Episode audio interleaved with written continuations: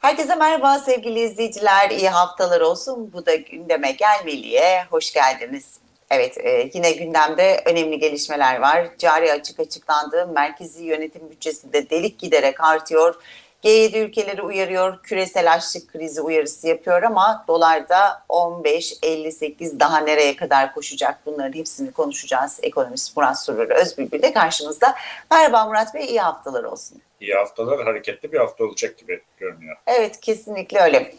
Diğer söylediklerimin hepsinde konuşacağız ama dolar şu anda 15.58 e, kurda yeni band 16 yorumları geliyor. İstanbul Analytics'in de bir açıklaması var. İki ay içerisinde ciddi bir kur şoku yaşanabilir diyor. Buna katılır mısınız? Ne dersiniz bu açıklamalar için? Yani ciddi bir kur şoku yaşanacağı e, hatta bu kur şoku neticesinde çok ciddi bir borç krizi, ödeme krizi yaşanacağı zaten CDS birimlerinde de görünüyor. 711 civarına evet. kadar yükseldi. Ve bunu biz de söylemiştik. Şimdi e, kur korumalı mevduat işinin hikaye olduğu ortaya çıktı. Durduk yerde e, Türk lirasında duran parayı da dövize endeksledik. Üstelik bunun faizini de bankalara değil, e, hazineye yükledik. Kamu bütçesine yükledik. Hı hı. E, yaklaşık çeşitli hesaplamalar var. Yani bir rakamda açıklamadıkları için e, şeffaflık olmadığı için biz sadece tahmin ediyoruz. 50 milyar dolar civarında böyle bir e, şey var, hesap var. 1 liralık artış bütçeye 50 milyar liralık yük getiriyor. Bu çok ciddi bir rakam. Evet. Burada beni tedirgin eden e, şey şu, 15'i çok hızlı, çok rahat geçtik. 15-50'yi de çok rahat geçtik. Yani bunun iki tane sonucu olabilir. Bir, nedeni olabilir. Bir, şu anda ekonomi yönetiminin tüm müdahale gücü bitmiştir. Müdahale edemiyordur. Ee, hani o arka kapı marka kapı dediğimiz hı hı. işler yapılmıştır. İki, daha yüksek bir kur seviyesinin gerekliliği düşünülmeye başlamıştır. Yani yeni bir seviye belirlenip o seviyeyi koruyacaklardır. Bu 15-50 olabilir de öyle bir şey vardı. Ben en azından birkaç hafta 15-50'de bir evet. savunma yaparlar diyordum.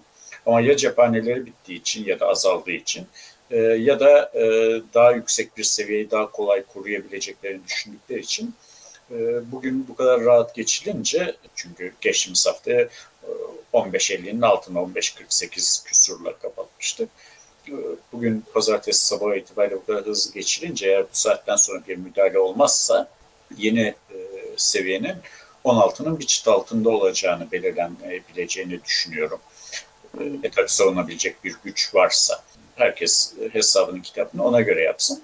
Şimdi bir efsane yaratmışlar. Efendim dediler ki işte ilk başta faiz düşecek, enflasyon düşecek e, demişlerdi. Faiz düştü, enflasyon patladı. Niye? Çünkü ekonomi bilmiyorlar. Bu teoriyi söyleyen adamı ekonomi fakültesinden mezun etmezler, diploma vermezler.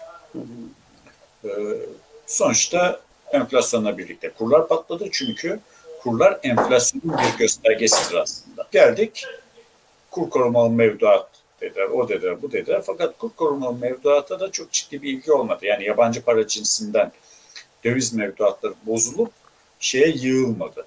E, kur korumalı evet, mevduata yığılmadı. Doğru. Çünkü hiç kimse şey beklemiyordu. İşte faiz beklemiyordu. Kimse kurların artmayacağını falan beklemiyordu. Herkesin beklentisi e, yani kurtlar artarsa ki artacak. E, ben buradan para kazanmış olurum e, Türk lirası vadeli duran parayı biz dolarize ettik. Hani liralaşalım derken arkadaşlar Türk lirası vadeli duran parayı e, dolara endekslediler. Üstelik bunun e, faizle arasındaki farkı da e, şey yıktılar. Hazineye yıktılar. Bu çok saçma e, ve son derece gereksiz bir şeydi. Buna rağmen devamlı olarak arka kapı yöntemleriyle döviz satarak e, kuru ancak bu seviyeye kadar tutabildiler. 3-4 ay yani bunu dediğimiz işte bugün baktım. Evet, o kadar 16 Aralık'taki döviz kuru 15-20. 15 lira 20 kuruş yani bugünün altında. Yani hı hı. sabit tutabildikleri 4,5-5 ay kadar bir sabit. Yani belli bir şeyle o seviyede tutabilmişler. Kimse 18'i baz almasın 18 e, pazartesi günü birkaç saatliğine görülmüş yapay bir şeydir. Bu tamamen bir algı operasyonuydu. Yani biz bu seviyeye çıkardık sonra da düşürdük e, oyunuydu. Ama e, dolar o seviyelere elbette ki çıkacak. Bu sadece bir zaman evet. meselesi. Ama bu sefer indirebilmek için ellerinde enstrüman kalmadı gibi görünüyor. Tabii, tabii. Evet. Bu sefer de belki 25'e çıkarırlar, oradan 20'ye indirirler. Bak ne güzel yönetiyoruz ekonomiyi derler. Evet olmayacak şeyler değil tabii. Peki e, cari açıkta açıklandı. Mart'ta 5.55 milyar dolar açık verdik. Şubat'ta 5.15 milyar dolardı bu. Yani beklentilerin oldukça üzerinde geldi. E, işte biz orta vadeli programda da konuşuyorduk. Tutmayacağını söylüyorduk. Bir ay bile sürmemişti zaten. Hesapları alt üst olmuştu. Şimdi de e, cari açıkta da böyle. E, Murat Bey cari açıkta yıllık hedefe ilk çeyrekte e, ulaşıldı. Hatta geçilebilir bile duruma geldik. Burada şey demek Açık lazım. E, Ne oldu Nurettin Bey demek lazım. Hani diyorlardı ya kurlar artacak. Kurlar artınca ihracatımız çok yükselecek, ithalatımız çok düşecek. İşte dış ticaret açığımız düşecek, sonra da cari açığımız düşecek. Cari fazla vereceğiz, döviz kazanacağız, döviz borçlarımızı ödeyip enflasyonu dizginleyeceğiz diye bir zincir koymuşlardı. E, olmadı, olmayacağını söylemiştik. E, olmayacağı ekonomi kitaplarında da yazıyor. Yani şu arkamda gördüğün ekonomi kitaplarının hangisini açıp okusalar merak edip bunun olmayacağını görürlerdi. Ve olmadı da. Üstelik bir de kur korumalı mevduat gibi bir bela edindik. Şimdi e, çıksan çıkamayacaksın, e, vazgeçsen vazgeçemeyeceksin, devam etsen devam edemeyeceksin. E, yani dış ticaret açığı e, çok büyük bir hızla artıyor. Cari açık ona e, paralel olarak artıyor. Bütçe açığı da Nisan'da 50.2 milyar Evet. açıklandı. Merkezi yönetim bütçesinde de delik her geçen gün biraz Yani daha büyüyor maalesef. Niye bir kara delik yarattılar? Yani işte Suriyeliler, yani 9 milyon Suriyeliye bakarsan kara delik nasıl olmayacak Ebru? Yani 9 milyon insanı yediriyorsun, içiriyorsun, barındırıyorsun, sağlığına, eğitimine, Evet. her şeyini görüyorsun. Bir taraftan onlar bir taraftan şaşa depdebe devam ediyor tabii yani. Onlar ayrı yap işte Olması. devletten gelen şeyler. Şöyle düşün. Bizim devletimizin kaç milyon memuru var? O kadar milyon memuruna bakıyor. Yani ücret veriyor, gelirine temin ediyor. O insanlar onunla yaşıyor. Onun en az 2-3 katı kadar Suriyeliye bakıyor. Kendi memurlarını bırakmış, Suriyelilere bakıyor. Buna sen bakınca bütçenin patlamaması, e, enflasyonun olmaması mümkün değil. Evet. Peki e, yayının başında da söyledim G7 küresel açlık krizi uyarısı yapıyor. İşte bu Rusya'nın Ukrayna'yı işgalinden sonra son 14 yılın en yüksek seviyesine çıktı denildi buğday fiyatları. Şimdi bir de Hindistan e, onlar da ihracatı yasakladığını söyledi buğday ihracatını. E, çok ciddi ton başına 12.47 dolar gibi bir artış gösterdi çok kısa bir süre içinde. E bir taraftan da açlık krizi uyarısı var. Aslında kapımızdaki en önemli konulardan biri de bu olmalı değil mi? Ee, Şimdi bir e, eski Tarım Bakanımız vardı. İthalat konu olunca e, paramız var ki ithal ediyoruz demişti. Evet.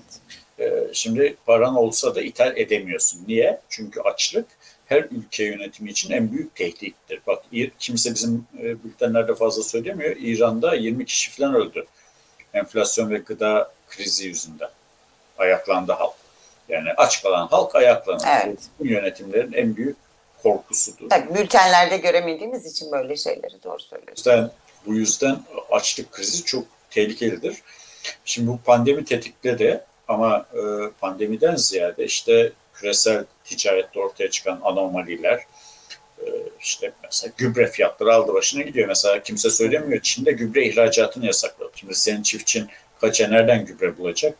Rusya'dan alamıyorsun, Ukrayna'dan alamıyorsun, Çin'den alamıyorsun. Gübreyi nereden alacaksın? Gübre olmayınca e, işte tarımsal üretimin olmuyor. Tarımsal üretimin olmayınca ithalata mecbur kalıyorsun. Adam satmıyor. Ne yapacaksın? Hindistan'a savaş mı ilan edeceksin? Yani. Donanmayı yollayalım da Hindistan'ın depolarındaki buğdaya el mi koyalım diyeceksin? Yok. Şimdi e, umarım Rusya Ukrayna'nın tahıl stoklarını ve tahıl üretimini imha edecek işler yapmaz. Yani buğday tarlalarını yakmaz, tahıl depolarını havaya uçurmaz, tahıl taşıyan gemileri batırmaz. Eğer Evet. bunları yaparsa e, orada başka bir kriz daha tetiklenir. Ve o zaman e, bugün 3 liraya 4 liraya aldığımız ekmek 10 liraya 15 liraya çıkar. Evet maalesef. maalesef. Yani burada Peki. yapılacak bir tek şey var. Ebru onu da söyleyeyim yani e, hep eleştirmeyelim. Çiftçiye para kazandıracaksın. Türkiye'nin asıl krizi gelir krizi. Türkiye'de kimse para kazanmıyor. Çalışan da kazanmıyor, üreten de kazanmıyor, çiftçi de kazanmıyor, köylü de kazanmıyor. Yani o 3-5 büro, maaşlı e, bürokratlarla e, ihale ve kent rantlarını yağmalayan 3-5 iş adamı haricinde Türkiye'de kimse para kazanmıyor. Çok doğru. Türkiye'nin asıl sorunu gelir krizidir. Bak bugün mesela hepimiz konut fiyatlarını falan konuşuyoruz. Türkiye'de konut sıkıntısı yok. Türkiye'de konut sıkıntısı olması için bir sebep de yok. Herkese yetecek kadar ev var. Yani bak o kadar mülteci geliyor, Evet. her şey geliyor. Ee, herkese yetecek kadar ev var. Hatta bazılarının işte yazlık kışlık diye iki ayrı evi var. Yani fiziki olarak bir ev yok da e, barınma sıkıntısı var diye bir şey yok. Doğru. Fiyatlarla Peki, alakalı sıkıntı. Fiyatlarla alakalı. Fiyatlara baktığımız zaman fiyatlar maliyetlerle gayet mantıklı bir uyum içerisinde ama gelirler uyum içerisinde değil. Yani sen müteahhide, ev sahibine eleştireceğine, kiraların veya fiyatların yüksekliğini eleştireceğine döneceksin, şeyi eleştireceksin. Ee, Adını sana sonra iktidarı eleştireceksin. Sen niye insanımızın gelir seviyesini burada tutuyorsun diye. Bugün sana burada bütün izleyicilerimiz yoruma yazsınlar cevaplarını. Ben de onları hem pazar günü hem de altına yazarak cevap vereyim. Türk insanının e, as, asgari geliri 2000 euroya çıksa bugün kira veya ev satın almada bir sıkıntımız olur mu? Doğru olmaz. Haklısın. Hiçbir sıkıntımız olmasa herkes gayet rahat yaşar. Aynı Avrupa'da, Amerika'da olduğu gibi. Türkiye'nin sıkıntısı gelirsizliktir. Evet. Ya da gelir dağılımındaki adaletsizlik. Evet. Adaletsizlik. Buradaki e, birçok yorumcu, yazar e, vesaire burada okları işte kimi zaman müteahhide, kimi zaman markete, kimi zaman patates soğan üreticisine yönlendiriyor. İktidar bu işten sıyırıyor. Asıl insanını gelirsiz bırakan, düşük gelire mahkum eden iktidarın iktisat politikalarıdır.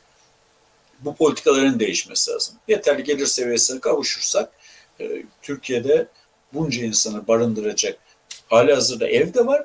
Yeni evde yapılır. Biz bu işi çok iyi bilen insanlarız. Ama insanların Evet. almaya veya kiralamaya geliri yetmiyor. Sorun bu.